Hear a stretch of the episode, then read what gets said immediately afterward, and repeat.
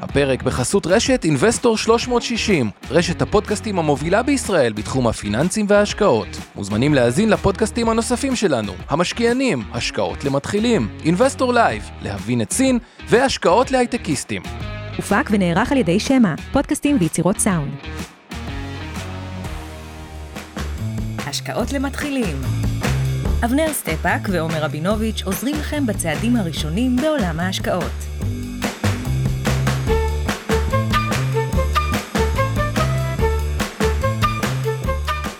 ערב טוב, עומר רבינוביץ. מי טועה, מי טועה, השוק או הפד? איזה אתה.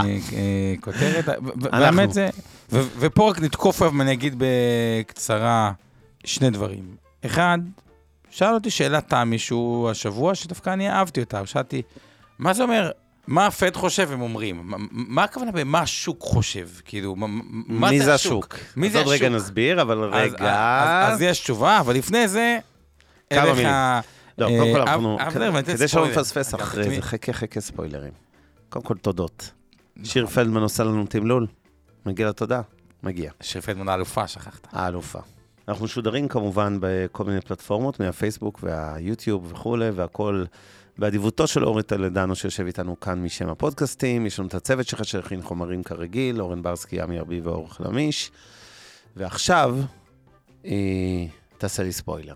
אוקיי, אז קודם כל רגע בואו ניתן, ניתן הקדמה קצרה. בשוק הוא הפד, הפד מפרסם איזושהי תחזית, שתכירו, למה תהיה אה, הריבית, ולפי הפד, אה, 2023, אנחנו בכלל צפויים אה, לעלות אה, צפונה, אה, מעל אה, אה, 5, אנחנו ב-4.5, והירידה היא בכלל צריכה להתחיל רק ב-2024, להימשך ל-2025, והלונג טרם, הפד אומר, הריבית הנורמלית החדשה היא 2.75, אגב, הוא אומר, אני ארסק את האינפלציה ונחזור לעולם של ריביות של אזור ה-2.5 בערך. השוק אומר לו, פד יקר, אתה טועה, כבר ב-2023, למרות כל איומיך, אתה תעלה ריבית, אתה תעלה ריבית, אני לא מאמין לך. אתה ב-2023, עוד השנה, מהמם. אתה כבר סוף השנה הזאתי, מתחיל להוריד ריבית. זה מה שהשוק אומר. אנחנו נסיים את השנה על 4.5. כלומר, אם אתה מעלה עכשיו ריבית, זה עלייה לצורך ירידה, וכמובן, 2024, כלומר, השוק אומר, אתה תוריד את הריבית הרבה הרבה יותר מוקדם. אז שתי שאלות, אחד, למה זה חשוב? וזה מדגיש את הדבר הזה, כי אני רק אגיד, הריבית, אם היא יורדת יותר מוקדם, זה דרמטי. זה דרמטי פעם אחת, כי כל הפחד מקריסות נדל"ן ודברים כאלה, זה, זה, זה, זה משחרר מלא לחץ. כי תחשבו שהמשכנתה כל הזמן עולה, עולה, עולה, פתאום כשמתחילים להוריד ריבית, זה לא רק עצם ההורדה, זה גם המחשבה קדימה שתהיה עוד יותר נמוכה. נכון. יש לזה הרבה השפעות על זה. מימונית, זה משחרר הרבה מאוד מהבעיות שאולי יקרו, לא יקרו כתוצאה, כתוצאה מהפחתה יותר מהירה. פעם שנייה, תמחורית, אם אתה משווה פיקדון שנותן היום, אה, הבנתי בבנקים הישראלים, נותנים פיקדונות אה, דולרים בריביות טובות, אז פתאום על הריבית מקבלים פחות, אז נקודת הייחוס להשוואה לנכסי סיכון היא הרבה יותר אה, נמוכה, שזה גם דרמטי. ושתיים, איך אמר לי בן אדם? יש כל כך הרבה כסף בחוץ, אני חושב שבשנה שהפד יתחיל להוריד ריבית, השוק יעשה 100%. כשהוא אמר 100%, נראה לי הוא, הוא, הוא לא התכוון ל-100%, למרות ששאלתי אותו, אתה מתכוון ל-100% כאן, הוא אמר לי, זה יהיה, מה זה אינפלציה? זה בסיס הכנסה יותר גדול. אם אתה מוריד ריבית, אתה החזרת את תוצאות המימון, כאילו פתרת את בעיית המימון, להפך, עוד חברות יישארו בסוף עם מרג'ינים יותר גדולים, מחזיר את תחושת העושר, את כל הצרכנות, את כל הדברים האלה. אז זה גם דרמטי, כלומר, באיזה נקודת הפיתול היא, הרבה פעמים יכולה להחליט על מי שבחוץ, או מי שעל הגדר, או מתי להגדיל סיכון, ככל שחושבים יותר מוקדם, כי כנראה שכשיתחילו להוריד ריבית, השוק אה, יתחיל אה, ב- ב- ב- בראלי או בסבירות אה, אה, טובה. אז, אז זה הנקודה השנייה. אז בואו, אז הבנו למה זה חשוב. עכשיו בואו נסביר מה זה השוק, ואז את הספוילר, או להתחיל מהספוילר. אתה לא רוצה להתחיל מפינת המכפילים וזה, ולעשות אה, קצת, מ- לבנות מתח טיפה? אז אתה יודע מה? בוא נבנה את המתח של הספוילר, נסביר רק מי זה השוק. השוק, השוק פינת המכפילים, ואז נחזור על המי. סביר להניח מי שהוא... זה השוק? אז השוק בעצם זה עניין טכני. מה הכוונה אה, טכני? באג"ח, תחשבו, אתם יכולים לקחת אג"ח לחמש שנים, שנותן לכם נגיד תשואה, סתם דוגמה, של שלושה, אה, אה, ארבעה אחוזים, אוקיי? כן. מצד שני, אתם יכולים לעשות את אותו דבר עם אג"ח של אה, לקנות כל מיני אג"חים של שנתיים ושבע, או, או אפשר לשחק עם כל מיני טווחים שונים שייצרו את אותו אה, דבר. עכשיו, כל הדבר הזה, אם אני לא רוצה להיכנס רגע יותר מדי לנושא של הטכני, בסוף ה- הקום הזה של האג"ח, שמחברים את כל הנקודות של כל התשואות השונות, הוא מגלם בתוכו איזושהי צפי למה תהיה הריבית בכל שנה. בואו נפשט את זה ממש ממש נפשט את זה. כדי שנבין את זה. נגיד השנה אני יכול לקבל אה, אג"ח לשנה שנותן חמישה אחוזים, כן. או אג"ח לשנתיים שנותן ארבעה וחצי אחוזים, כן. אוקיי? עכשיו, כל אחד שיחשוב רגע, לפני שאתם... אה, זה, תחשבו רגע, מה זה אומר לגבי הריבית שנה הבאה, אוקיי? כלומר, איזה ריבית זה, זה, זה, זה מגלם, אם הריבית תעלה. בואו נראה. כי אם אני אומר, בהנחה שלא יהיה עיוותים, אז אג"ח שנותן שנתיים, ארבע וחצי, בואו נעשה את החישוב ביחד. זה אומר שסך הכל אני אקבל במשך שנתיים תשעה אחוזים.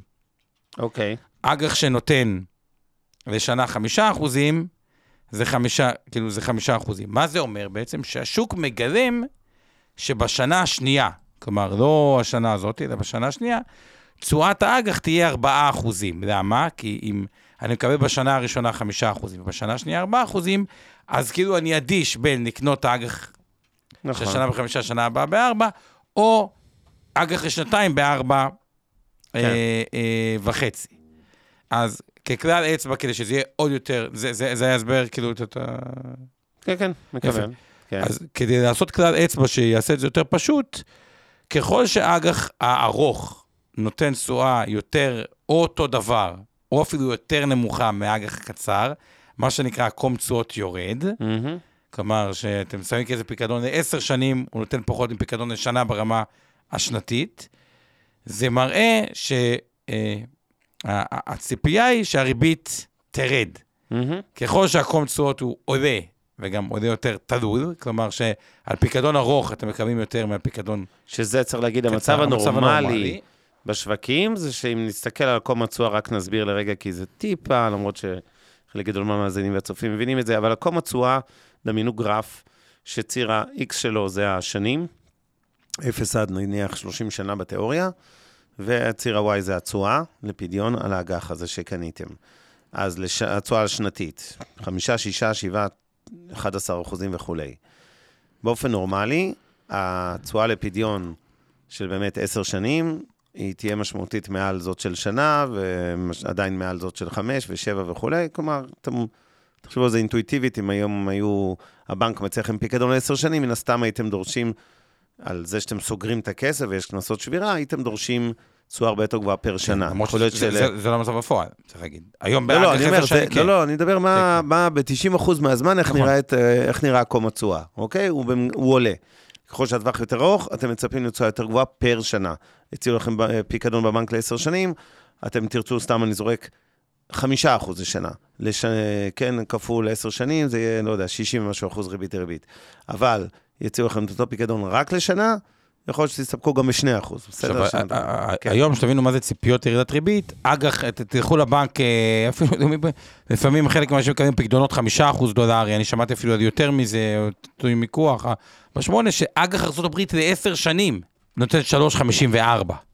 כלומר, הפיקדון לשנה נותן יותר מאג"ח לעשר שנים ברמת להגיד, זה. גם לא רמת סיכון של אג"ח ממשלת אה, ארצות הברית, כן? רמת סיכון יותר גבוהה או יותר נמוכה? יותר גבוהה, כי זה בנק ולא ממשלה. כי זה בנק, כן, כן, כן, אבל נגיד, אתה יודע, אתה מנטרל את זה, אתה אומר... אה, אפילו אם זה היה, כן, אני אומר, זה רק מעמיק את ה... מעמיק. כן. כלומר, איך אנחנו יודעים ששוק מצפה להורדת ריבית? כשעל פקדונות שנתיים מקבלים תשואה יותר גבוהה מעל האג"ח לעשר שנים, שיכול להיות הוא עומד על 3.54, זה מראה שהשוק חושב שהריבית תרד דרמטית, ויש את הספוילר, מי טועה, הפד או השוק. אגב, זה יפתיע, לדעתי זה לא אינטואיטיבי כן, אה, אה, לאנשים, אבל לפני שנגיד את זה, בואו נדבר קצת על מכפילים. יאללה. לא, אז אני אגיד המכפילים, ארה"ב לא הרבה השתנה, ה-S&P העתידי כן. אגב, שזה גם קצת מצחיק אותי, הנוכחי הוא 19.4, העתידי 17.4. כלומר, עדיין יש, לא יודע, עוד לא עדכנו את כל התחזיות קדימה, כי הולכים לפי תחזיות אחורה, שכאילו ה- הרווחים יישארו אותו דבר, או אפילו יגדלו. בפועל, בעונה הזאת, שזה אגב תהיה מעונת הדוחות היותר מעניינות, כי גם, מה זה חברה מנמיכה תחזיות? יכולה להנמיך בחמישה אחוזים, גם יכולה להנמיך ב... ב- בדרמטית, כאילו, נכון. הרבה יותר.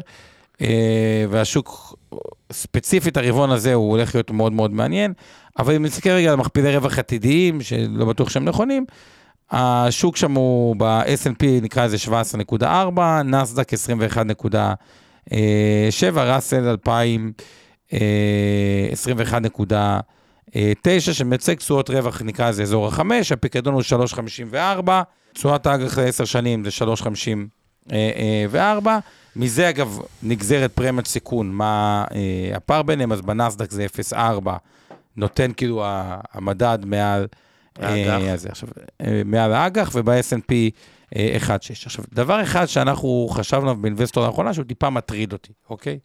שאני מנסה לחשוב תמיד לגבי, שמסתכל על השווקים, איך אני חושב עליהם. היום המדדים הם מאוד מאוד מאוד מרוכזות, כלפי המרוכזים, כלפי הגדולות. כלומר, מייקרוסופט, אמזון, גוגל וכו'. עכשיו, סתם, יש לנו לא מעט לקוחות הייטקיסטים, ואחד, שאלתי אותו, במה אתם עוסקים היום? הוא עושה, מה זאת אומרת? המנכ"ל, לא אגיד איזה חברה, אה, נתן את המשימה החשובה ביותר.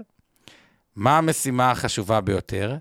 להזיז כל פרויקט חדש או ישן או נוכחי שעובדים עליו, אני טיפה מקצין כדי להגיד את הפואנטה הצידה, ולהתמקד אך ורק בקיצוץ הוצאות הענן של הארגון, שכאילו חוץ מכוח אדם, הוצאות ענן היא מאוד גבוהה. עכשיו, למה אני אומר את זה?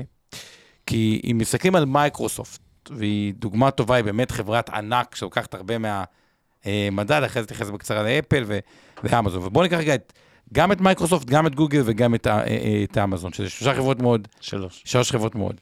הענן זה מנוע צמיחה מאוד מאוד חזק אה, אצלם, כן. וכשאתה היית בעולם שנקרא אה, מודדים צמיחה, אז אנשים התפרעו בצמיחה, כאילו, הנושא של ה budget על הדברים האלה, הוא, ה- הוא, הוא לא היה במוקד. כשאתה מסתכל על צמיחה רווחית, שזה העולם החדש שאנחנו מתמקדים בו, נכון. פתאום ההוצאות ענן, או בכלל הוצאות סופטוור וכל הדברים האלה, הם מאוד... אה, זה משקל, אה, אה, זה, זה, זה מקבל יותר משקל, ויש שם פוטנציאל לאכזבה, ונגיד זה הוצאות ענן, אם רוצים לקצץ שמה, זה כבר לא פוגע בחברה אחת. זה אפל, גוגל, מייקרוסופט, זה נכון. המון מתוך אה, אה, המדד. אה, אפל זה נושא אחר של ה consumer, מוצר, שוק שלעצמו במיתון יכול להיות, אה, אתה לא בהכרח מחליף אייפון, אתה יכול אולי טיפה לדחות את זה, למרות שזה brand מאוד מאוד חזק. ודווקא הריכוז הזה לגדולות, אה, יכול לייצר מצב שאם שמה מתחיל קצת אה, לג'עג'ע, אז ההפתעה יכולה להיות אפילו פחות ספציפית. המדדים נורא התרכזו אליהם, זה היה העשור שלהם. אה, רק תראה. ציין את זה כאיזושהי נקודה. אני אגיד לך ככה, אם אנחנו מדברים על כל מה ש... כל התחזיות של הפד מול השווקים, הרי בוא נתמקד בשני פרמטרים שמשפיעים על כל המשוואה הזאת. אחד זה האינפלציה, והשני זה המיתון צמיחה וכולי. ברמת האינפלציה, אין לי ספק, אני אומר את זה כבר תקופה ארוכה, שהמחלה הזו מאחורינו. יש כשהמפחדים שהיא תחזור, ויש מקומות בארץ שהאינפלציה מראש הייתה יותר נמוכה בהשוואה לעולם, היא גם יורדת קצת יותר לאט עכשיו, אבל יורדת, אוקיי? אז אנחנו נראה את זה, עוד לא יודעים, בחודש הקרוב, או חודש אחד אחריו כבר אתם תראו ירידה יותר משמעותית בקצב האינפלציה בישראל. וזה פרמטר ראשון שמשפיע על החלטות של נגידים לגבי הריביות, ופרמטר שני זה מיתון וצמיחה. ברור שאם היה מיתון אלים, חריף ומהיר, אז אין ברירה לנגידי הבנקים, אה, שבבסיס הם לא רוצים, הם גם אומרים את זה, כן? הם לא רוצים להוריד ריבית, להפך, הם כולם מתכננים עוד איזושהי העלאה בין רבע אחוז לשלושת רבעי אחוז, תלוי באיפה בעולם. אה, זה מה שהם מ- משגרים, אה, נקרא לזה, למשקיעים. אה, אבל אם היה מיתון חריף, לא הייתה להם ברירה לא משנה מה הם אמרו, תחזיות שמחזיות, הם צריכים היו אה, לעצור עם עליות הריבית, ואפילו יותר מהר לכופף את הריבית למטה חזרה, כדי להזרים דם למשק. ועכשיו השאלה מה יותר חשוב לנגידי בנקים, האינפלציה או המיתון? בוא נגיד את זה ככה, אני פסימי, אני אופטימי על האינפלציה ופסימי על המיתון. בסדר, נתחיל מזה.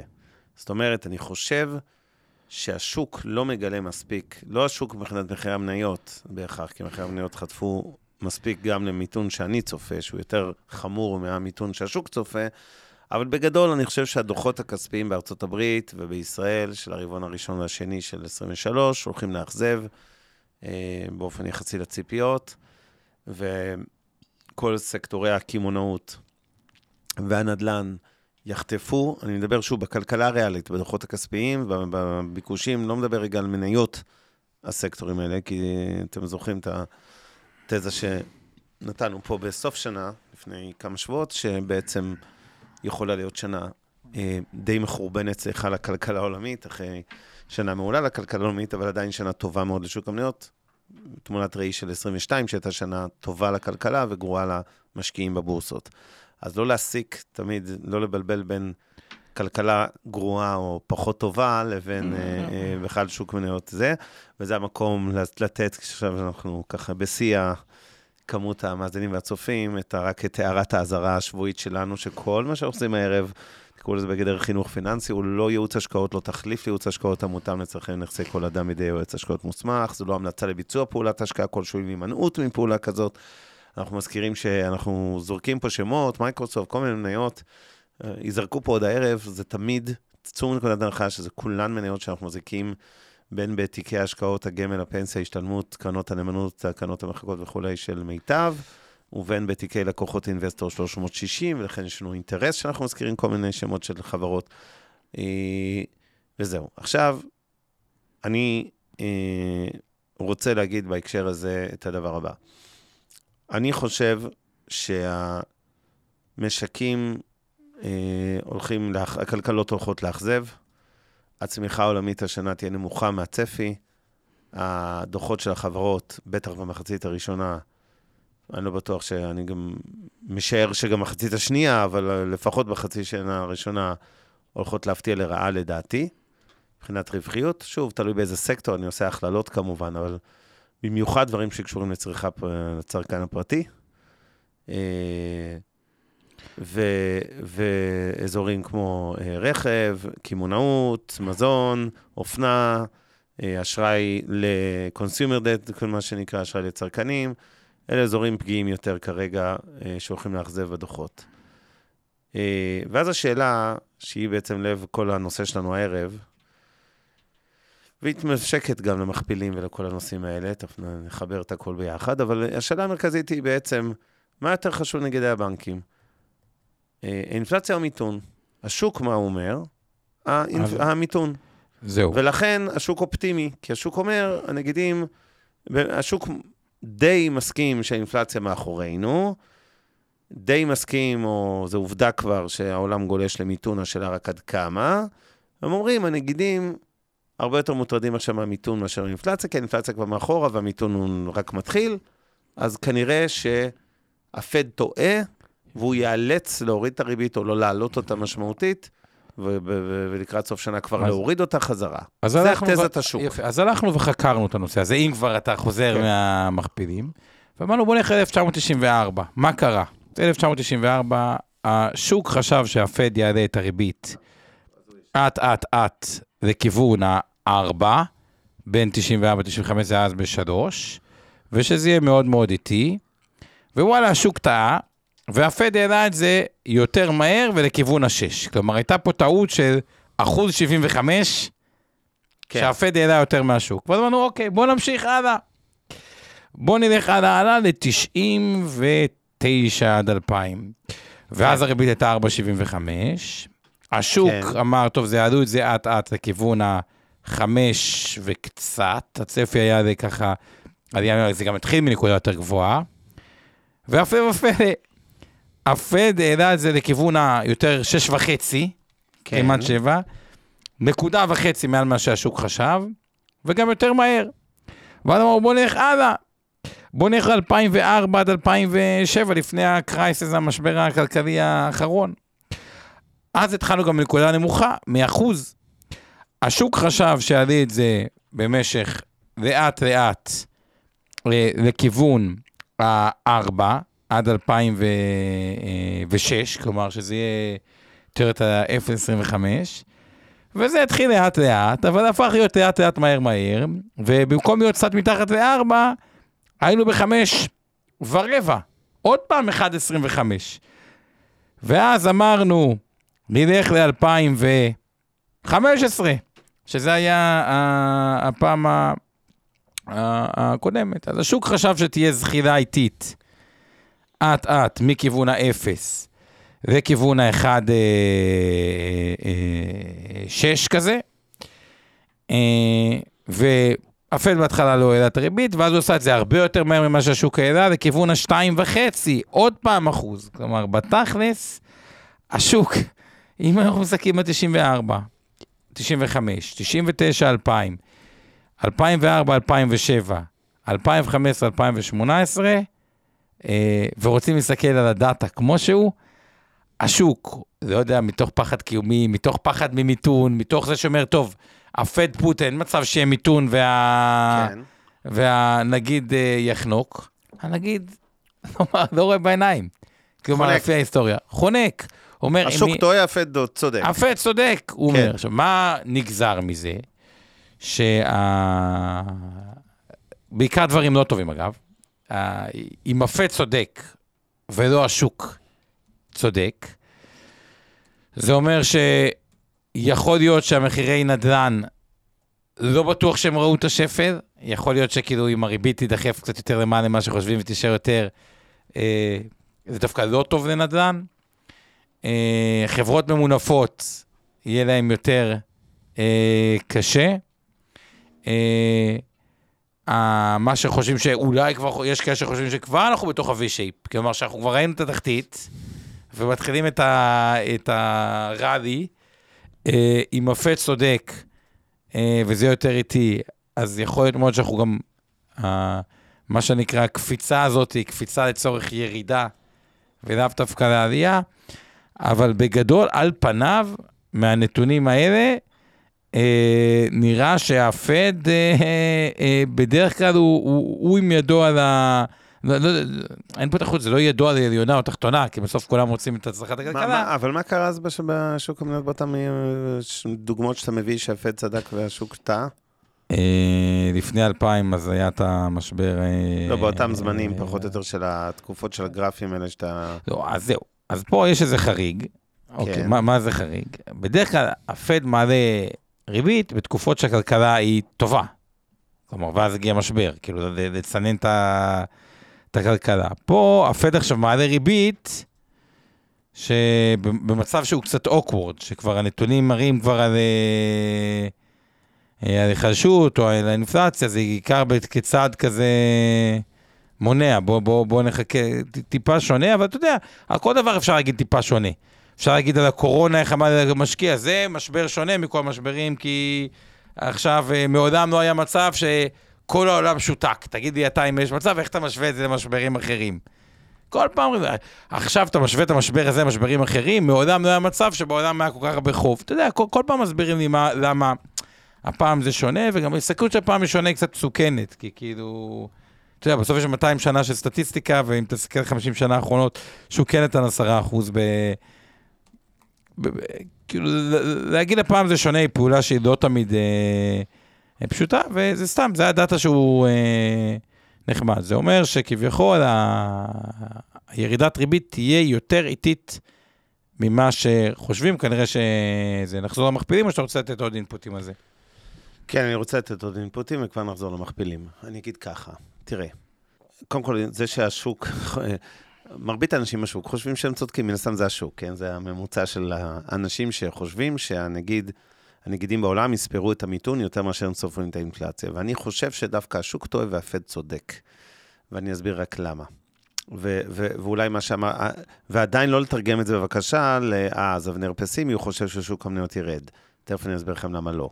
אבל אה, למרות שזה נשמע סותר. נכון, אבל אני אגיד זה ככה. נשמע סותר. כן, לא, אני מבין לגמרי. בואו נתחיל רגע מההבדל בין אינפלציה למיתון. יש קונצנזוס, וזה פה הפד והשוק מסכימים, שלא מדובר בכל מקרה במיתון ארוך מאוד. כל הוויכוח הוא כמה חריף זה יהיה. אף אחד לא חושב שהולכים עכשיו לשבע שנים של מיתון.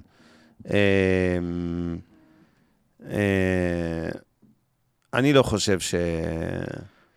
שזה, אה, אני לא רואה את זה קורה, בוא נגיד ככה. אה, גם אני שפסימי כאמור על מיתון, חושב שאנחנו מדברים על מיתון קצר טווח, טיפה יותר עמוק ממה שהשווקים מעריכים, אבל המשברים נוטים להיות עם השנים יותר אלימים, אבל גם יותר קצרים. זה נכון גם משברים משוקי הון, וזה נכון גם משברים בכלכלה. זה לא תקופות עכשיו של עשר שנים טובות, חמש רעות וכולי, זה...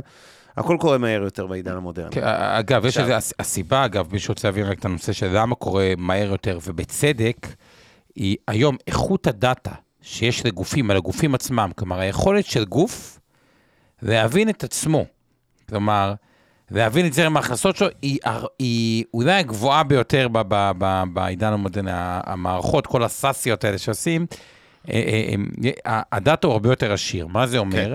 שאתה כבר מרגיש שמשהו רע הולך לקרות, אתה יכול לעשות אה, התאמה מאוד אגרסיבית ומאוד אה, מהירה, אבל כשאתה כבר מרגיש שכאילו משהו חוזר לעצמו, גם פה אתה יכול לעשות התאמה מאוד מהירה. כלומר, אין לך את הצורך לחכות הרבה זמן אה, ולהגיד, אוקיי, מה יקרה? כלומר, הדאטה שנמצא היום אצל גופים על עצמם, הוא, הוא, הוא, הוא הרבה יותר עשיר.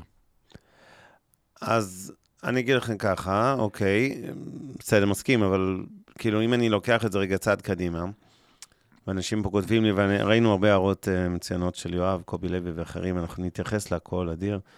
Uh, אדיר uh, שואל, uh, uh, לא הבנתי למה מה שחשוב זה אם, uh, אם המיתון הוא יותר מהותי או האינפלציה יותר מהותית. אם האינפלציה היא כבר רק מצד הביקוש ולא מצד ההיצע, שמחירי הסחורות נגיד ירדו, אמור להיות קשר אינהרנטי בין מיתון להתמתנות האינפלציה, ובמקרה כזה השוק צודק. מה בעצם אדיר אומר?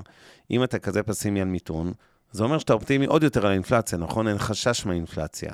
אז מה זה משנה? כי זה הרי כרוך אחד בשני, ואז אתה צריך להיות רגוע שהנגידים יכולים להוריד ריבית.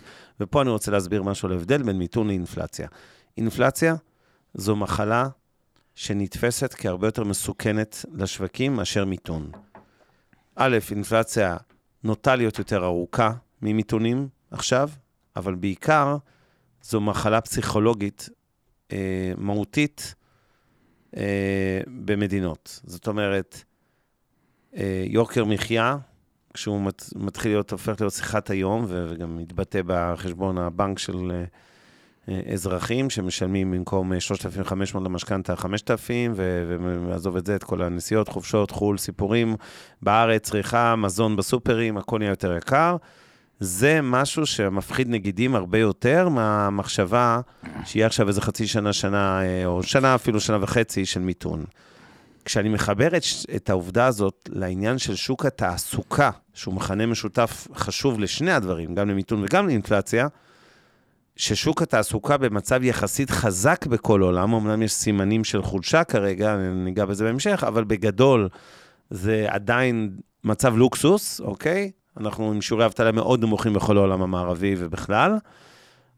בסופו של דבר, זה אומר שא', מיתון לא יהיה כזה חריף, אוקיי? כי, כי אנשים עדיין מתפרנסים, זה לא מצב שאנשים עכשיו במשקי בית קורסים. אז עוד יותר קל לנגידים להתעלם כרגע מסוגיית המיתון, ולהתמקד במרכאות בסוגיית האינפלציה. עכשיו, אם האינפלציה לכאורה מאחורינו, אז מה אכפת לך שהת... מה יש להתמקד? הרי זה מאחורינו.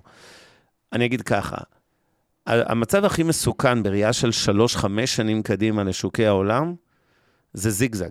מישהו הזכיר את זה פה בתגובות, מה יקרה אם הנגידים יורידו את הריבית, ועוד פעם יתחיל מחזור של אינפלציה. בדיוק, עכשיו, למה התחיל את המחזור של אינפלציה? גם כי אם השוק, הפד מבין שברגע שהוא אומר ירידת ריבית, יש סיכוי שהשוק מתחיל בריאלי. עכשיו, רק התחושה הזאת, תחושת העושר, שהנדל"ן שלי שווה, תחשבו עכשיו על נדל"ן בארץ, הוא במין... גם על זה יש פה דיון, כן. הוא במין, אה, כאילו, תקוע כזה, אוקיי? תחשבו שפתאום פוחדים שמחירי הנדל"ן אה, יברחו, כל מי שכבר מחזיק בנדל"ן מרגיש עשיר. יכול לצרוך יותר, ועוד פעם להחזיר את הביקוש של האינפלציה. כלומר, הש- ה- הפד הוא לא רק, ש- שתבינו, לא- לא רק שהוא לא רוצה אינפלציה, הוא גם לא רוצה ששוק ההון יעלה, הוא מעדיף אותו למטה, כאילו מלאכותית, כי הוא אומר, הוא, הוא, הוא, הוא לא רוצה שכל כך יעלה, מתחבר כי, חלקית להערה פה של צבי, כי, כי אינטליגנטית. זה כשלעצמו מוסיף את תחושת האושר, כן. אוקיי? ואנשים שאין להם תחושת אושר טיפה יותר... אז אני רוצה אה, להקריא איזה הערה שמתכתבת, שצבי כותב פה, אני לא מכיר, זה לא צבי אבא שלי, אבל תודה צבי על ההערה האינטליגנטית הזו. המיתון הזה הוא המיתון הכי מהונדס שאי פעם, נכון. ותכליתו לדרוך את הקפיץ המוניטרי העולמי, על מנת שתהיה אפשרות במשבר הבא להפעיל צעדים אנטי-מחזוריים. זה מיתון דה לוקס, ולכן משכו לפי עומד דעתם ואינטרסיהם של הנגידים. עכשיו אני רוצה להסביר משהו. הטראומה מהאינפלציה, היסטורית וגם במחזור הזה, היא טראומה משמעותית לנגידי בנקים. אני לא חושב שהם ימהרו כל כך להוריד את הריביות. אני יותר בקלות רואה את זה שבאמת העלאות הריבית כבר אנחנו לקראת הסוף, נגיד רבע אחוז בישראל ולא יותר מזה השנה, נגיד חצי אחוז, סתם דוגמה בפד בארצות הברית, אבל אני הרבה פחות מהר רואה מהשווקים את הורדת הריבית. הם, אה, צריך לזכור גם עוד דבר. אנחנו עושים פה ניסוי גלובלי, שכבר הרבה שנים הכלי נשק העולמיים שנגידים החלידו כבר מרוב שלא היה שימוש אחרי כל כך הרבה שנים באפס ריבית ושואף לאפס אינפלציה. אנחנו עושים פה ניסוי שהוא הצליח פעם אחת עכשיו, הניסוי הזה היה העלאת ריבית וכיבוי אינפלציה בכל העולם, הצליח.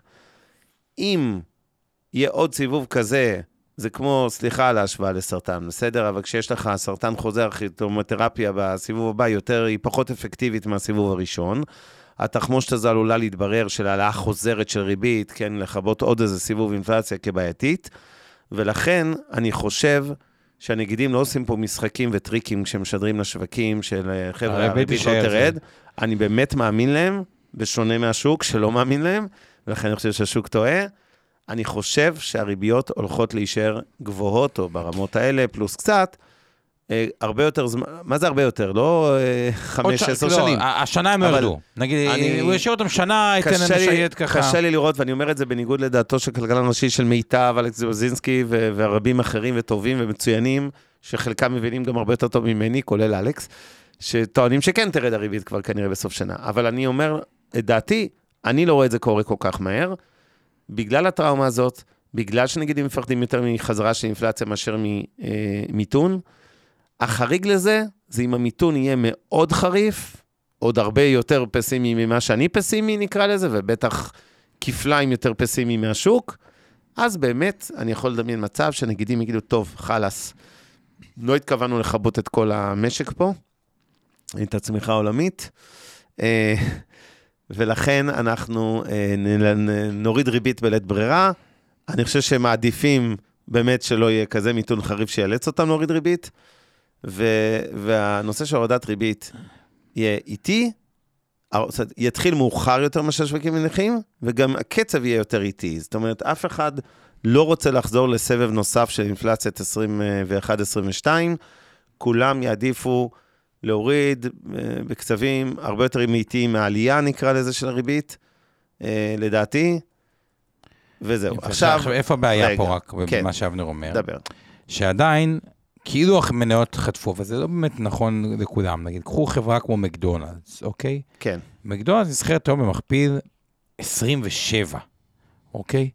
זה מכפיל שהוא לא כזה נמוך, כאילו, עכשיו תחשבו שיש ריבית שהיא 5, כאילו מכפיל 27 הוא, הוא, הוא אפילו יקר. עכשיו, מקדונלדס היא לא חברה קטנה, אז אומרים, אוקיי, מקדונלדס זה מקרה פרטני, בסדר. בואו נראה את נייקי. נייקי, שהיא גם לא חברה קטנה, אני מסתכל בחברות של 200 מיליארד דולר, אוקיי, אה, אה, נייקי. היא נסחרת במכפיל על 2024, על שנה הבאה, עכשיו היא 41, אבל אפילו על הרווחים של שנה הבאה שאמורים לגדול טיפה, של 32, שזה לא מכפיל כזה נמוך. עכשיו, הסתכלתי, אני חושב על... אה, שמעתי פודקאסט על אה, לוריאל והרמס, אז הסתכלתי אחרי זה על המכפילים שם בחברות, הם גם היו באזור ה-30. עכשיו, הנקודה היא כזאתי, כל החברות האלה, שכאילו אמרו, טוב, מקדונלדס היא חברה שהיא היא הרי לא מסעדת יוקרה, כאילו, היא עדיין מסעדה שאמורים לאכול, כאילו, נחשבת אה, יחסית הזולה, גם במיתון לא אמורה להיפגע הרבה, אבל עדיין כשלעצמו, 27, הוא לא הולך יד ביד עם ריביות 5. כאילו, כן. זה... אבל אני רוצה להגיד פה משהו, וזה אולי יביא לשורה התחתונה שלי לגבי שוקי המניות, ולמה אני בכל זאת אופטימי על שוק המניות, למרות שנתתי פה תחזית פסימית על המיתון, ותחזית פסימית שנגזרת מזה, גם, על- לא נגזרת מזה, סליחה, תחזית פסימית על הריבית, למרות הפסימית שלי על המיתון, בגלל סיפור האינפלציה, כמו שאמרתי, הפחד מסיבוב חוזר, גם אם זה מאחורינו כרגע.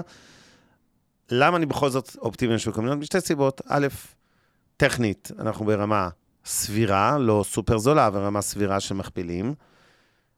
ב', אני לא צופה מיתון של שנים, אלא שנה אחת אה, חריגה למטה לא צריכה, אה, כן, להשפיע עד כדי כך משמעותית לרעה על שוק המניות שמבוסס על היוון תזרים מזומנים קדימה. ג', אני לא אוהב להשתמש בסטטיסטיקה, אבל קשה להתעלם מעוצמת הסטטיסטיקה של, נדמה לי שהזכרנו, הראינו אפילו את הגרף הזה באחד המפגשים האחרונים, שב-50-70 שנים האחרונות, לא זוכר את המספר, כל פעם שהיו ירידות מהסוג שחווינו ב-22, כמעט ללא יוצא מן הכלל, ב-80, נדמה לי 17 מ-9 מ-20 שנים של, שבאו אחרי השנים השליליות האלה, אה, היו עליות, ואפילו עליות חדות מלממוצע היה 15 או 18 אחוז בשנה העוקבת, כלומר כאילו ב-23. עכשיו, אני לא אומר, הסטטיסטיקה בסוף זה ממוצעים, ואנחנו עסקינן בשנה ספציפית, ויכול להיות שהיא גם חריגה לרעה. אבל שלושת הגורמים האלה, אה, קודם כל, אה, גורמים לי לחשוב שיש... אה, אה, זה בהחלט יכול להיות שנה טובה לשוק המניות, ואני אוסיף גורם רביעי. כל הדיון האינסופי הזה על רמות הריבית, אנחנו שוכחים דבר אחד. אבסולוטית, אי אפשר לדבר רק יחסית. אם הריבית עלתה מאפס, פי מיליון ל... לא יודע, 4, 5 אחוז, 3 אחוז, תלוי איפה באיזה מדינה, אין לזה משמעות לפני הצעה. השאלה קודם כל, מהי הריבית האבסולוטית בעולם? והאם זאת ריבית גבוהה? האם העובדה שלבן אדם יציעו פיקדון במטבע שלו, יורו, שקל, דולר, בין 2 ל-5 אחוז, אני לא מדבר על איזה טורקיה ב-20 אחוז, לא יודע כמה מציעים שם היום, האם זה יגרום לאנשים להסתה משמעותית של כספים משוקי מניות, נכסי סיכון נקרא לזה, לבונקר של הפיקדונות והמכ"מים ודומיהם בעולם? והתשובה שלי היא שלא. אני לא חושב שלא איגרת חוב של ממשלת ארה"ב בשלוש וחצי, ולא פיקדון בבנק במספר כזה או אחר, תלוי איפה בעולם. זה לא מספרים עד כדי כך. אם אנחנו מסתכלים על תשואת שוק המניות, שוקי המניות לאורך זמן, בטווחים הארוכים, הממוצע המפורסם של כל עשר שנים, שנע לרוב כמעט בכל עשור בין 8 ל-11 אחוז נטו לפני מס ואחרי, בקיצור, רווח נטו לפני מס. השווקים הסולידיים, האפיקים הסולידיים, לא מספיק מתחרים משמעותית, הם כמובן בסיכון הרבה יותר נמוך, אבל, אבל גם לקבל שלושה אחוזים בסיכון מאוד מאוד נמוך, זה לא עד כדי כך אטרקטיבי בשביל לנגוס כל כך דרמטית ב-8 עד 10 אחוז, או לא משנה כמה, בשוק המניות, ולהסיט בצורה משמעותית כספים. אני רואה את זה אפילו במיקרו של ישראל בתעשיית קרנות הנאמנות, שסיימה כמובן שנה של פדי... פדיונות בקרנות המנייתיות בעיקר, וגיוסים, תלוי איפה, בכספיות וכולי. אז ברור שהמגמה של גיוסים בכספיות כרגע היא במלוא עוזה, בלי קשר, אבל לא יוצא כל כך הרבה כסף ממניות.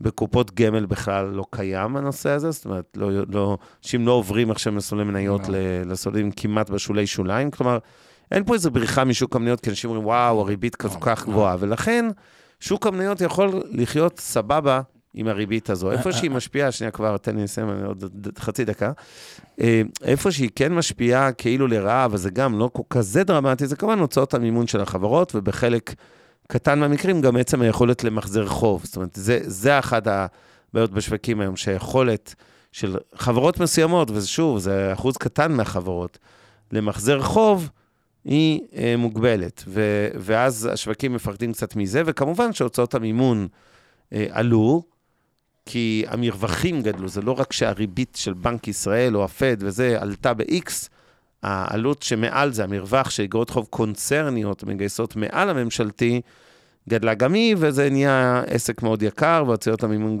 גדלו, הכל סבבה, אבל לא דרמה. ולכן בשורה התחתונה, דעתי, אני חושב שהריבית is here to stay ברמה הלא נורא גבוהה הזאת, ועוד טיפה יותר גבוהה, כי לא הגענו, ל... לא סיימנו את העלאות הריבית, אבל אני לא חושב שהיא תעלה עוד משמעותית, כאן אני מסכים עם כולם, זאת אומרת, העלאות יהיו מתונות, אבל אני כן חושב שהיא תישאר שם תקופה ארוכה, תרד מאוד לאט, כי הטראומה, הפוסט-טראומה מהאינפלציה מהדהדת לכולם, ותמשיך להדהד עוד לזמן מסוים, והמיתון מצד שני לא מספיק מפחיד, גם אם אני פסימי וחושב שהוא יותר חמור, הוא לא עד כדי כך מפחיד שנגידים צריכים מהר להוריד ריבית, ועם כל זה, שוק המניות ידע לחיות בכבוד, אז- ואפילו אז- בהסתברות גבוהה לעלות. אז אני אגיד לך במה אני לא מסכים עם אבנר. יאללה. אוקיי, ואני ממש, בחלק מהדברים. היה בעשור האחרון תהליך שאני קורא לו, אה, כאילו, עברו הרבה יותר לאינדקסים, באופן כללי, למדדים, וגם הריכוז מאוד מאוד גדול ל-S&P, או האמריקניזציה של ה... אשראי. ש... ש... לא, של כל השוק. העולמי, של כן, כל כן, השוק כן, העולמי. עכשיו, אני הרבה פעמים, יש את המבחן המיקרו שלי. כלומר, אם אני מסתכל על השוק הישראלי, יש חברות שאני מתבאס שאין לי יותר כסף בשביל לקנות אותן. כלומר, כל כן. מיני חברות שאני חושב שאבסולוטית הן במחיר מאוד מאוד טוב. כשאני מסתכל היום על חברות אמריקאיות, שאני אגיד פה כמה שמות כדי שתבינו את הנקודה שאני מנסה להבהיר, אה, שלדעתי הן פשוט מתומחרות, למרות, אה, קודם כל, לא כל כך ירדו, הן מתומחרות גבוה, וניקח כמה דוגמאות. פרוקטן גמבל, זו חברה של 357 מיליארד. אינטואיטיבית, אתה אומר, וואלה, מצדיקה נגיד מכפיל 20, כן, חברה כזאתי, היא במכפיל 26 היום, זה לא כזה נמוך. נכון, מסכים אוקיי, איתך. קוקה קולה, אוקיי, והיא גם קרובה לשיא כל הזמנים. קוקה קולה, אה, חברה שבריאות גדולה היא לא מביאה לעולם, אבל בוא נגיד מותג חזק, גם Mm. בעולם של ריבית 5, נגיד, כן, מצדיק מכפיל 20, ב-25. כלומר, זה לא כזה מכפיל אה, זול. עוד חברה, לוריאל, כן. שאין ספק שלוריאל היא מותג מאוד מאוד טוב, וגם צומחת בהרבה שווקים. מותג שמנוהל טוב, אין לי מה להגיד. כאילו, לוריאל באמת מותג טוב. אה, לדעתי חברה אה, צרפתית. אם נסתכל על המכפיל שלה ב-2014, שהיה באזור השפל, היה 16, אוקיי, היום מכפיל 50. זה לא כזה אני מסכים איתך. זול. אמרתי גם עכשיו, קודם, מחירים לא, אז- הם אז סבירים. הם לא זולים. בדיוק, אז אני מסתכל על זה, ו- ואני אומר, את האסטרטגיה לא לפחות... בארצות הברית לפחות, כן. לפחות, עכשיו, זה דווקא לא בארצות אה, אה, אה, הברית, ואפשר לתת ככה עוד כמה דוגמאות, ובכוונה לא הבאתי דוגמאות לחברות קטנות, אגב, יש גם חברות, כן. דווקא הטכנולוגיה חטף, אפשר לעשות שם debate מעניין, האם חטף יותר מדי, אבל גם פה, אתה יודע, מה, אפילו, לדעתי כן, חטף יותר אפילו מדי. שאני מסתכל כאילו על, על גוגל, אתה יודע, אני לא אומר, אני חושב שיכול להיות שהיא- שמפספסים הם נשחטים, אבל גוגל במכפיל 19 כבר עושה, אתה יודע, זה נשמע יותר נורמלי מקור כל במכפיל 25. כאילו, לוגית, אוקיי? אה, אבל גם... אה, וכל כך יכול אה, להתווכח. הנקודה היא כזאתי, מבחינת אסטרטגיה, אני לא בטוח שמה שייתן את התשואה העודפת זה להחזיק דווקא את ה-S&P אה, בהטייה המאוד גדולה שלו על הפרוקטן גמבל, על המקדונלדס אה, וכו', וגם על הביג טק עם הצעות שם, אני, אני חושב שכאילו אסטרטגיה, כל אסטרטגיה שהיא חוזרת לסופר back to basic של הכלכלה, שאומרת, קנה עסקים טובים, נדבר רגע על החלק המנייתי, למי שעושה לבד, או למי שגם אה, עושה מנוהל, או דרך מדדים. מהמם. קנה עסקים שעושים היגיון כלכלי. מה זה אומר? שאם הריבית היא 5, שהם יכולים לצמוח קצת אפילו, אבל במכפילים 15, 13, 17, 10, 6, אוקיי, דברים שכאילו הם make sense מבחינה כלכלית. כי אם יש דבר אחד ש... אה, תמיד היה אצלי, אבל הוא עוד יותר חידד אצלי במהלך המשבר האחרון, זה הנושא של back to basic, שדברים לא מתחברים, כלומר, שיש מניה, ואני אקח את לוריאל בתור דוגמה, מכפיל 50 או 40 בעולם של ריבית 5, או שיש לך חברה עם מכפיל מכירות 40 על המכירות, שזה בכלל התנתק, אז לחזור לדברים שעושים היגיון מבחינה כלכלית, וזה לאו דווקא אותו תהליך של העשור האחרון, שזה ללכת לאינדקסים, שזה החברות הגדולות, שנתתי לכם את המחירים שלהם, והביג טק עם הבעיות שלהם. זהו, זה ה... אני רוצה להתחבר למה שאמרת ולהגיד עוד דבר. תמיד מדברים על איך תיראה השנה הקרובה, אז יש את החזאים שיגידו לכם ברמת אה, ודאות כזו, ביטחון עצמי גבוה יותר או פחות, שזו תהיה שנה מעולה לשוק המניות, כולם אה, מאלצים אותנו, התקשורת, לתת להם מספרים, כמה אתה חוזה שה-S&P או המדד התל אביבי יעמוד בסוף שנה לכמה נקודות, איזה עלייה תהיה השנה. כמעט זה כת- תמיד, זה כתבה תמיד תמיד. מעניין. זה כתבות מעניינות, כאילו זה באמת? כתבה ש... אני קורא לא. את זה, זה סליחה שאני אומר, זה נייר לא, זה טואלט. כתבות נייר שכאילו... טואלט. אה, עזוב, זה אה, סתם, זה תחרות. הם הרבה קליקים. אין לזה זה שום. משמעות. מסכים? אני לא חושב שמישהו מאיתנו יש לו איזה כדור בדולח לחזות בכמה, אם בכלל טוב, אבל- יעלה השוק. תמיד, אה, כן, זה מצחיק אותי, תמיד כולם אומרים שהשוק יעלה. ואף אחד לא אמר בתחילת, אה, כמעט אף אחד לא אמר בתחילת 22 שיהיה שנה לא טובה למניות. זה מאוד נדיר. אבל אני אגיד גם יותר מזה, זה לאו דווקא מפוזיציה, זה, אני באמת מאמין שהם מאמינים, אבל זה לא הפואנטה. מה תמיד אומרים דבר שני? אבל תהיה תנודתיות גבוהה. זה משפט קסם. עכשיו תקשיבו, אין שנה בשוק המניות שאין תנודתיות גבוהה. גם השנה, אני מבטיח לכם, למרות שפתחנו בסך הכל חיובי מאוד את 23, תאמינו לי, יהיו פה חודשים אדומים בוהקים גם, בסדר? זה לא יהיה איזה גרף של פק"ם כזה שעולה כל חודש 2% ו... והשוק יעשה 25% השנה. אני לא יודע כמה השוק יעשה, באמת, אני לא נביא. אני מרגיש שיש לו סיבות טובות לעלות, כי המחירים סבירים וכל מה שהסברתי קודם, אבל גם זה לא יכול להגיד ברמת ודאות אה, כן גבוהה.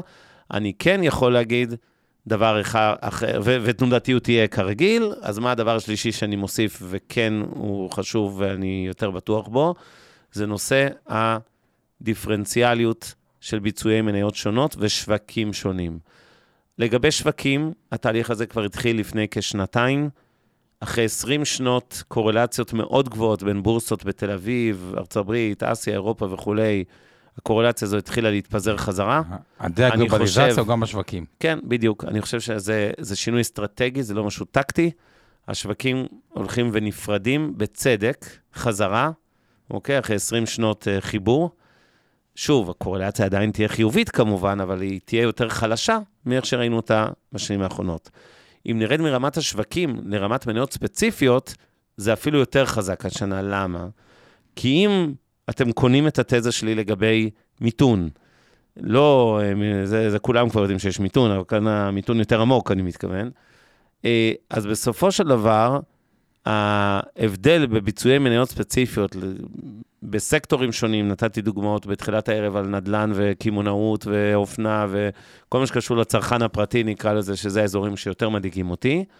אה, וגם בתוך אותם סקטורים יש פערים בביצועים של חברות, אוקיי? יש חברות שיצליחו יותר ויש כאלה שיחטפו ביג טיים. פה הערות ציניות, אני אתייחס בסוף להכל, מבטיח לנו נרוץ, כי יש פה עוד הערות ושאלות חשובות לדיון הזה, אבל בגדול, ב- בגדול, אני אגיד שה... אמ, אנחנו כן נראה גם בתוך סקטורים, זאת אומרת, בדרך כלל אתם רואים, סתם לוקחים סקטור כמו בנקים, זה אולי פשוט דוגמה פשוטה וטריוויאלית, ואתם רואים שבגדול יש קורלציה מאוד גבוהה בביצועים של המניות בשנה מסוימת. נדיר לראות שסתם דוגמה, שלושה בנקים יעלו ב-20% בממוצע ושניים ירדו ב-10%. זה כמעט לא קורה, בישראל לפחות. אה, אז אני חושב שהפעם בהרבה מאוד תחומים, אולי לא בבנקאות, אבל בהרבה תחומים אחרים, אנחנו כן נראה דיפרנציאציה גדולה בביצועים של מניות ספציפיות. החברות היותר ממונפות בכל הסקטורים יחטפו יותר באופן טבעי אה, בביצועים, כי עלויות מימון יישארו כאמור גבוהות יחסית, ומחזורי חוב ואג"חים יהיו יקרים יותר, אז זה בצד הנגטיבי. אה, ובגדול, הביצועים של החברות יהיו, אה, אה, כאמור, פושרים עד פסימיים, אבל מצד שני, כולם יבינו שזה משהו קצר וזמני, ולכן בכללי אני עדיין אופטימי על שוק המניות. יפה. עכשיו, אוקיי, אתה רוצה... לא, אז, אז בסיכום, רק דבר אחד שכאילו, אה, אז אם הכל נראה רע, וכאילו אומרים פה הרבה דברים שכאילו גם המכפילים כשלעצמם, הם עדיין לא כאלה גבוהים, רק צריך להוסיף רק דבר אחד ואחרון למשוואה הזאתי, המיתון הזה, או החזרה, או שבעיקר הוא התחיל מזה שעליית משכורות של אה, עובדים, אה, אה, אה, בין היתר וכו', בסוף חברות יוצאות מ- מ- כאילו מחוזקות ממיתון, יותר מפוקסות, יותר כן, ממוקדות. יש פה תהליך, עסקי צריך להגיד, טוב, טוב שהזכרת לי את זה. סופר בריא. מי שגוגל לא עשה שם כלום, כי גייסו את העובד המ- המיותר, יעבור להיות עובד יותר נכון. יעיל באחת החברות הבריאות או הזה, שגם הם צריכים... אז אני רוצה אה, להזכיר כמה דברים אה, בהקשר הזה, כי אתה הזכרת לי טוב את נושא שוק התעסוקה, נגעתי בו בקטנה קודם, הוא בסך הכל במצב מצוין בעולם, אבל יש סימני חולשה. יש מעבר, אתם יודעים, בארצות הברית מדברים על, על שבוע, כן, גם השכר, גם הזה, זה לא ברמה ש... ואם נתעלם רגע מהשכר השעתי, שלא... כן, יש ירידה כרגע בקצב עליית השכר. אה, הרבה מעסיקים, בגלל שיש אה, בעיה של מחסור בכוח אדם, אז הם לא מפטרים עובדים, אבל הם כן מתייעלים קצת בצורה חכמה, כלומר, הם מוצאים פחות שעות נוספות, אולי פחות שעה בשבוע וגם משלמים לך קצת פחות, גם אם לא הורידו באופן יחסי, כאילו, אחד לאחד, אז מורידים חלק, אומרים לך, תעבוד ארבעה במקום חמישה ימים, אז נגיד זה 80 אחוז משרה במרכאות, אז תקבל 90 אחוז בשכר, 92 אחוז, זאת אומרת, לא, ניתן לך כאילו יותר חופש ו- ותיפגע חלקית. אז יש התייעלויות כאלה בכל העולם, אה, וזה טבעי וזה בסדר. אני כן אה, רוצה... אה, אז, אז, אז זו נקודה אחת, ש, כן, שעוד איזה סממן, וזה כמובן בסוף גם מחלחל לצריכה הפרטית, to some extent. ואני רוצה ככה לרוץ מהר על כל מיני הערות ושאלות. קודם כל, דני מסכים איתנו שהשוק טועה. איתנו, סליחה, אנחנו גם חלוקים קצת בינינו הערב, אבל הוא אומר שהריבית אה, לא תרד בשנתיים הקרובות לפחות, לא יודע אם עד כדי כך, אבל כן, בוא נגיד לפחות שנה וחצי, אני לא אגיד חותם, אבל אני מסכים. אה, רונית מולר, להבדיל אה, יותר בצד שלך, היא חושבת שהשוק צודק, הפד טועה. מייקרוסופט הודיע, דני מזכיר לנו כן, על הפיטורים. כן, חמישה אחוז, 11 אלף. 11 אלף עובדים, וזה אחרי ש Salesforce, 8,000, פייסבוק 11 אלף. כן, יש לנו עכשיו כוכב חדש, הוא נראה כמו מנהל השקעות, קובי, תסביר לנו מה אתה עושה בחייך, כי אתה כותב הערות מאוד אינטליגנטיות, אה, קובי לוי.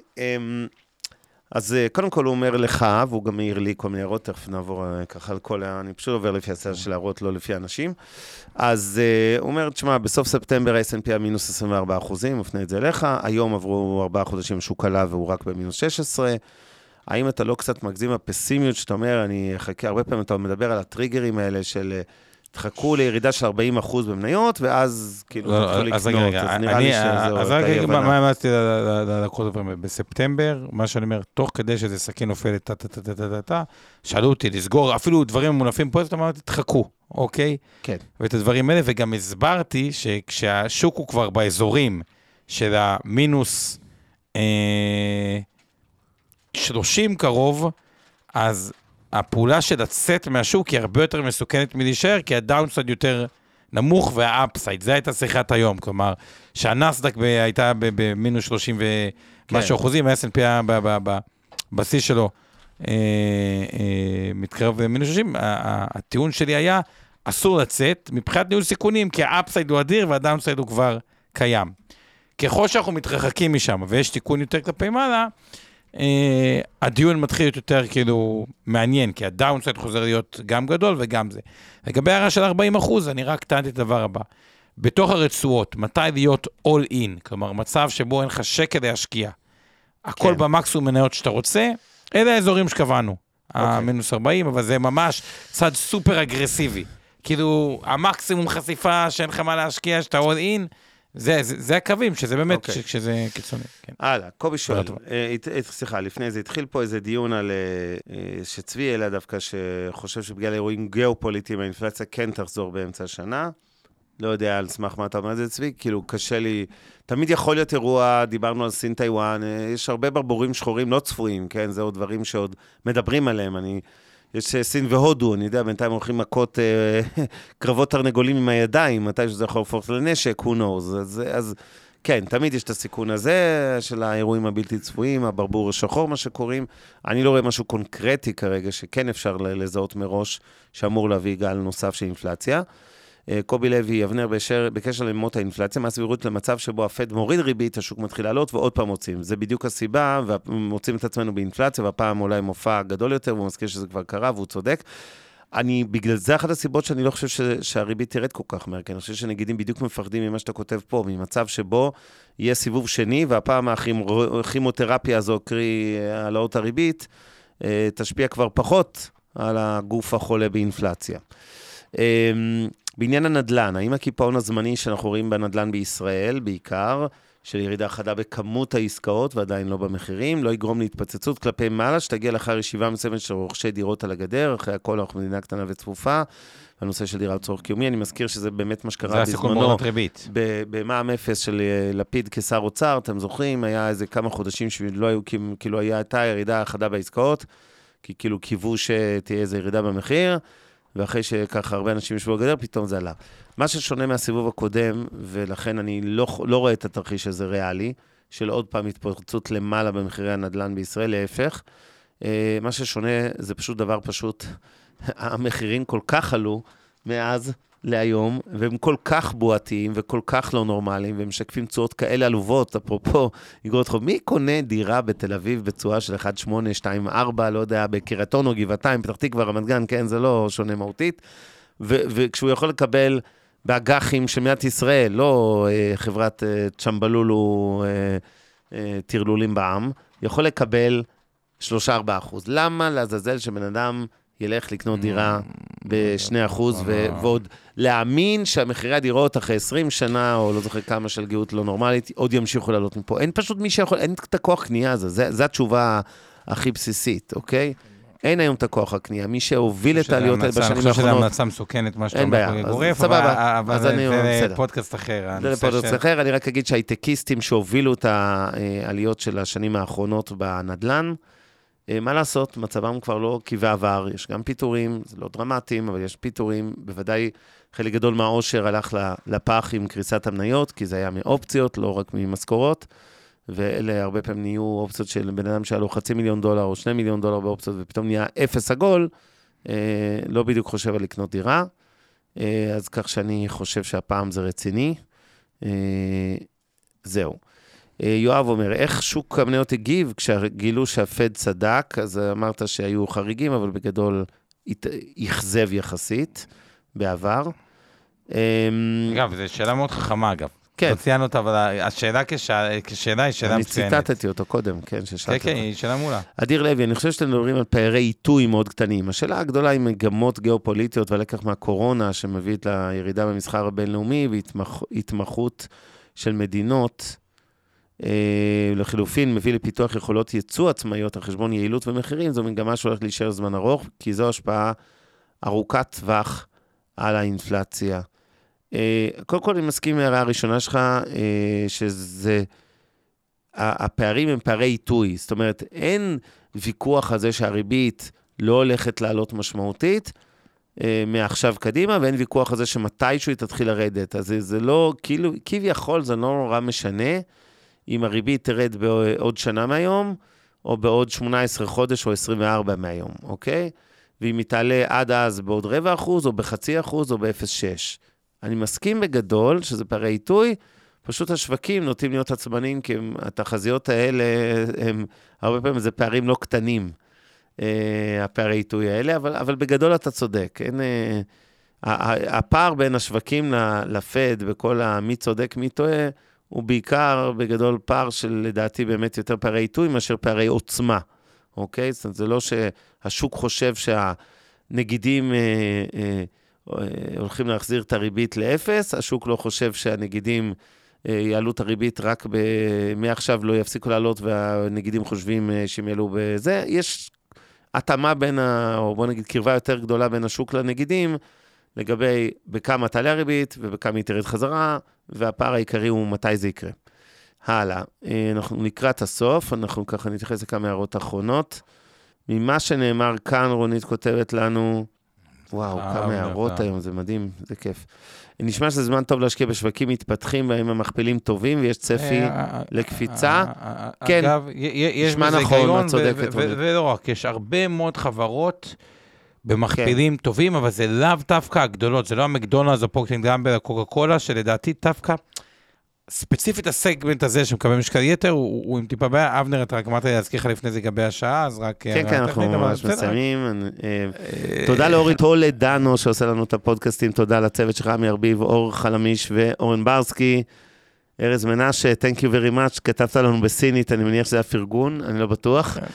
תודה דפני, תודה אביב סלומון וכל מי שמפרגן לנו פה. אה, רונית טוענת שאפילו כוח עליון לא יוריד את מחירי הדירות בישראל, לא נכון. אה, שר שיכון, טייקון נדל"ן, נראה לי הוא יכול להוריד את זה. אה, טוב, קובי, אנחנו יורדים יאללה, מהשידור. תודה, יורדים מהשידור, תודה לשיר פלדמן גם, לילה טוב, תעשו טוב, זה חוזר ריבית דריבית, כמנהגו תעשו שאבנר טוב, אומר. זה חוזר עם ריבית, תזכרו עם את מה ריבית. שאני אומר, אני אוכיח לכם את זה. תודה לך, אבנר, לילה טוב יאללה. לכולם. לילה טוב.